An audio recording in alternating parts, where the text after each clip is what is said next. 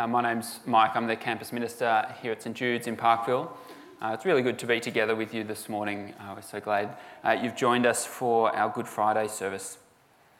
Let's take a moment in prayer as we uh, reflect on this account we've heard of Jesus' death.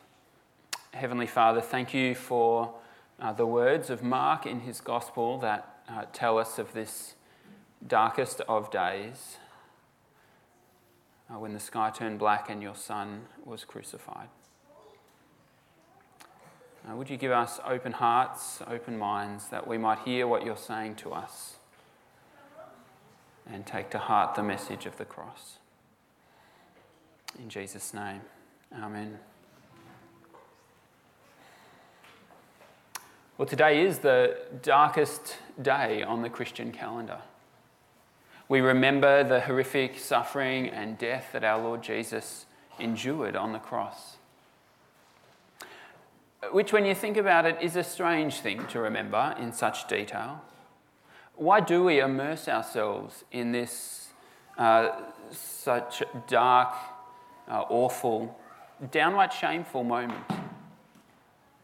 We don't normally dwell on our hero's darkest moments uh, Shane Warne, a national Australian hero, when he died a little over a year ago, he was celebrated as a once in a generation cricketer, a, a larrikin, a larger than life personality. No one wanted to dwell on the doping ban, the failed marriage, the affairs. Certainly not on the details of the, the heart attack that led to his death in Thailand. We focus on our heroes' triumphs, not on their shame, not on their weaknesses. And yet today we remember Christ's darkest day. His shame, his weakness that was brutally exposed on a Roman cross. Our gospel writer Mark, as he tells the story of Jesus, slows down the narrative, as you heard. He wants us to focus on the cross. The rest of his gospel moves fast from one incident to another, but now it's like we're in slow motion. He draws out every little detail as Jesus is betrayed, arrested, convicted, crucified. We get all the details. Mark wants to draw out this story. He can't do it justice in a couple of verses. He wants us to see the details, to experience the sounds and the smells, and to feel the shame and the weakness of Jesus' final hours.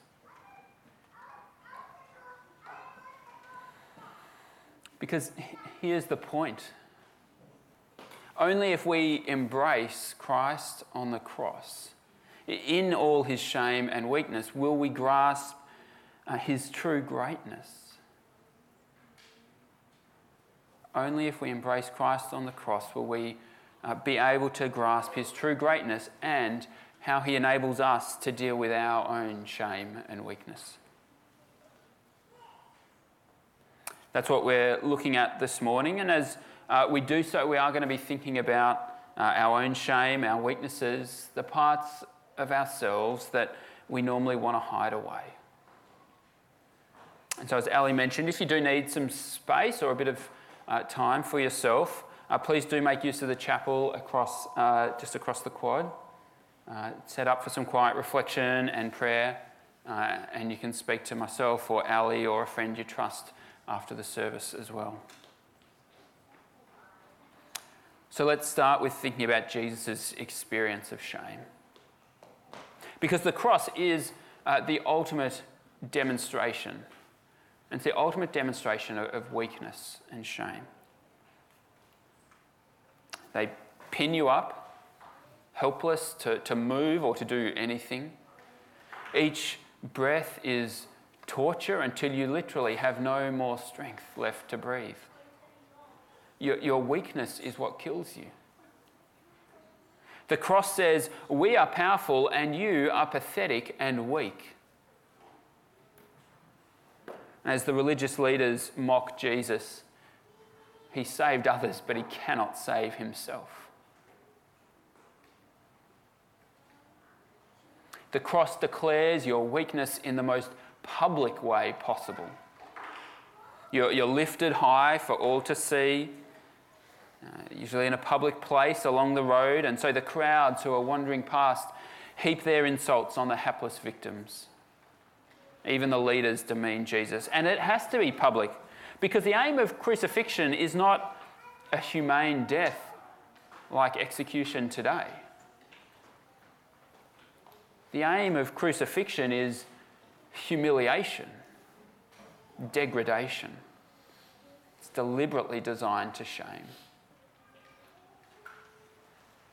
And that's exactly what happens to Jesus. It starts with the mob arresting him in the garden. He won't fight back, he's weak.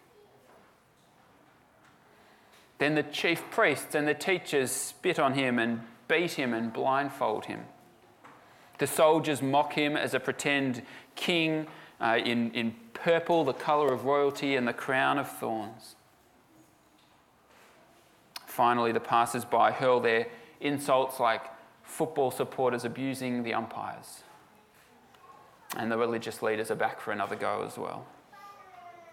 Jesus is ruthlessly shamed and rejected. He's mocked for his weakness. He refuses to help himself. He won't even answer the charges put to him and no one is coming to help him. The people think he's calling Elijah, but Elijah isn't coming. Most of his disciples are long gone. They, they scampered when he was arrested. They could see what was coming.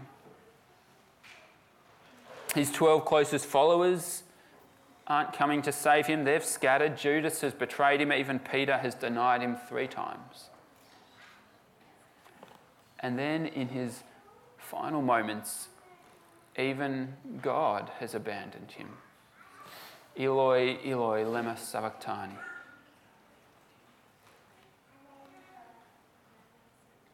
Jesus dies alone, helpless. His shame is complete. And in his death, we see everything we fear weakness, shame, condemnation, isolation, and rejection as a result.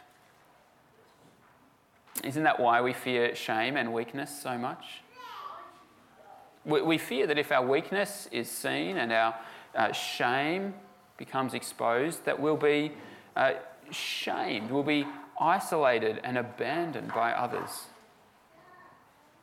Jesus' disciples can't handle the shame.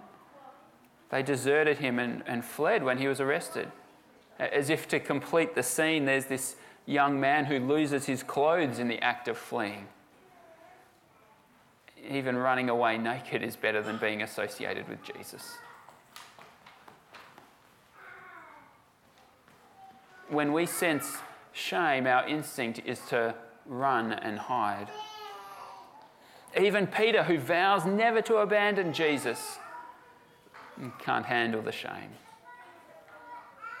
And it's not an emperor or a governor, it's not even a soldier who causes him to feel ashamed. It's a, a servant girl. Pretty much the lowest rung of society. Even in front of her, he is too ashamed, maybe too fearful to even admit that he knows Jesus. When we sense shame, we run and we hide. We don't want to be tainted with the shame of others. And so we run from them and we hide the truth about ourselves. We don't want to be shamed for who we are or what we've done. Because we all have shameful deeds and realities in our story. Perhaps the things we've done that we know are shameful. Perhaps things done to us that, that we fear if others knew, they, then that would bring shame and rejection on us. In fact, I dare say we've all got both of these things actually shameful deeds we've done for thoughts or desires, and shameful deeds done to us. Maybe attributes we can't help that all contribute to our burden of shame. And over time, they tend to stick to us. They almost become part of us. The more we hide them away in darkness, the more they grow and take over and make themselves at home in us. But sadly, even when we hide them, they end up isolating us. In order to hide them, we cut off part of ourselves from others and from our community. We never share that part of ourselves. And so we never feel truly known. And so we're doomed to isolation if we're exposed and, and shamed and found out. And we're doomed to isolation and not being truly known if we keep hiding and don't share. There must be a better way. Uh, one other opposite way we try to deal with our shame is, is by denying it altogether. Right? We, we embrace every aspect of ourselves. We deny that there's any reality to shame. We present ourselves, uh, warts and all, as though we have nothing at all to be ashamed of. We put it all out there. We defiantly tell our story. We put our very heart and soul out there. We make no apology for who we are or what we've done. And in doing so, we leave no room for anyone else. No room for anyone we might have hurt, for anyone who might take exception or want to question or challenge us. Because to challenge my shamelessness is to attack me. And so, while this sounds empowering, it's also divisive and therefore destructive to true community. We give no, others no choice but to embrace everything about us. There's no room for grey, for nuance, for needing to learn and grow. There's no room for repentance. Do we really want to embrace every part of who we are? Everything we've ever done? What if I know I've done wrong? What if I know there are things about me that are not quite right? And what if I simply can't move myself to embrace certain experiences I've had? What if I've been bullied or, or abused? How do I deal with that shame? So many of us have shame and regret that we can't face embracing. We can't pretend nothing is wrong. But nor do we want to hide it forever. And maybe that's where you are now. You're acutely aware of your own weakness. You're, you're feeling isolated, perhaps, and fearful of what others would say if they knew the truth about you. And if that's where you're at, take a few moments to look at Jesus because he knows what it is to be shamed and exposed. If you don't know how to answer those who challenge you, he too was speechless before those who challenged him. If you are mocked or bullied, he too was insulted, treated sarcastically, beaten and spat on if you feel cut off from your friends, He knows what's that, what that's like. If it feels like even God has abandoned you, well, He experienced that too. Jesus gets our shame and our weakness and our isolation.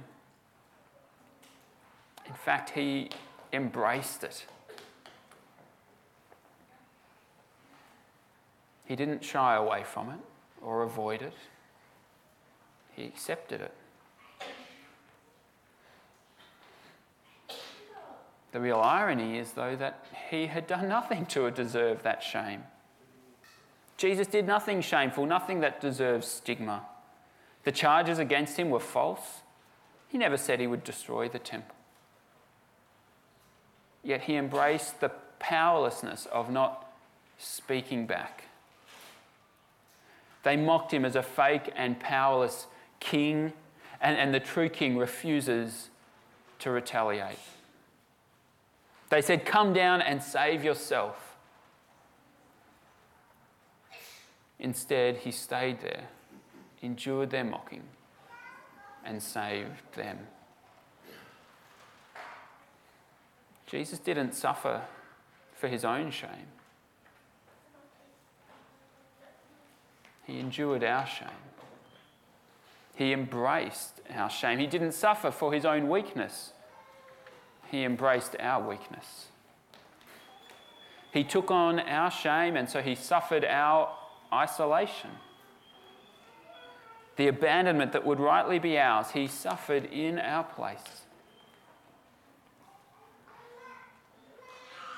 And because he suffered our shame, he can deal with our shame. Because he died in weakness, he can deal with our weakness.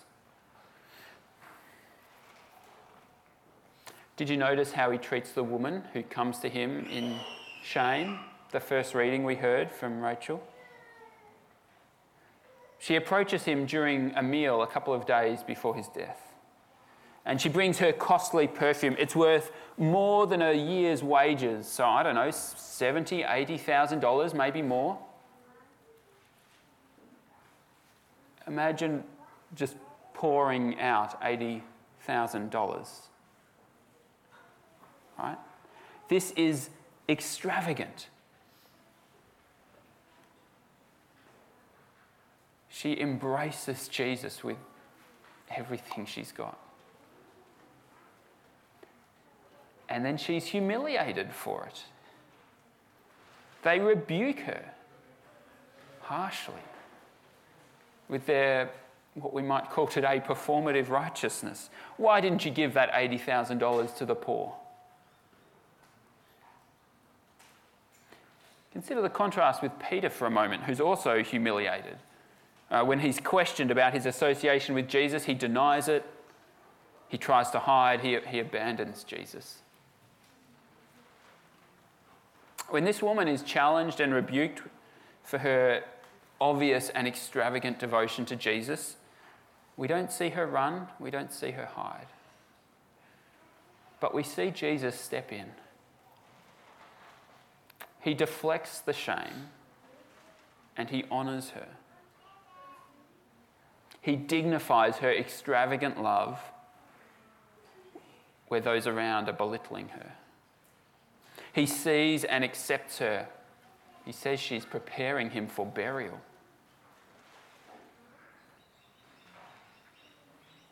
He alludes to his death because in his death, Jesus does for all of us what he did for that woman. It's a little picture for us of Jesus' death. In his death, Jesus puts himself in our place. He becomes the lightning rod, attracting all the, the shame, the mockery that our deeds might warrant. He suffers the mockery of people, the desolation of God. He shows us how awful sin is. And he experiences the judgment of God for us. And, and by doing that, by deflecting our shame onto himself, he dignifies us. He, he welcomes and embraces us. And if we come to him devote ourselves to Him like this woman wholeheartedly, then He gives us a new way to deal with our shame.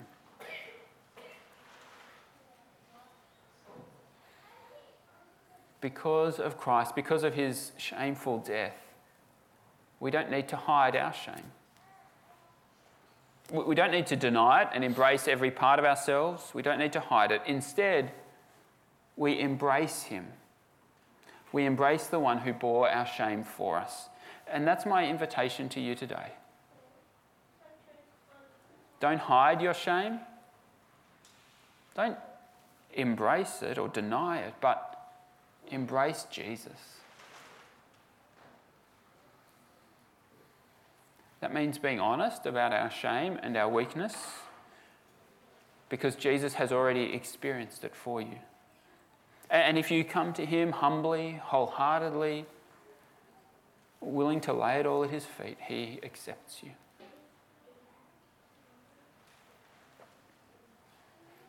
That's His invitation. And friends, if Jesus has changed your life, if you've found freedom from shame in Christ, then I wonder will you show that to others? Will you show them the same welcome that Jesus showed to you? I'm so encouraged when I see people in our church community dealing honestly and openly with their weaknesses and their shame. I see people opening up and sharing about themselves. And I see others listening, caring, loving, extending the same honour to others that Jesus showed to them. Doesn't mean that we condone everything about each other. But we point each other to the cross, not only on this day, but every day. We keep coming back to this most shameful, most weak, and desolate moment. Because this is where our shameful secrets are truly brought into the light and are put to death once and for all. We keep coming back to the cross. Because here we see Christ, beautiful in his suffering powerful in his weakness, shamed, and yet glorious. This is where we see Christ.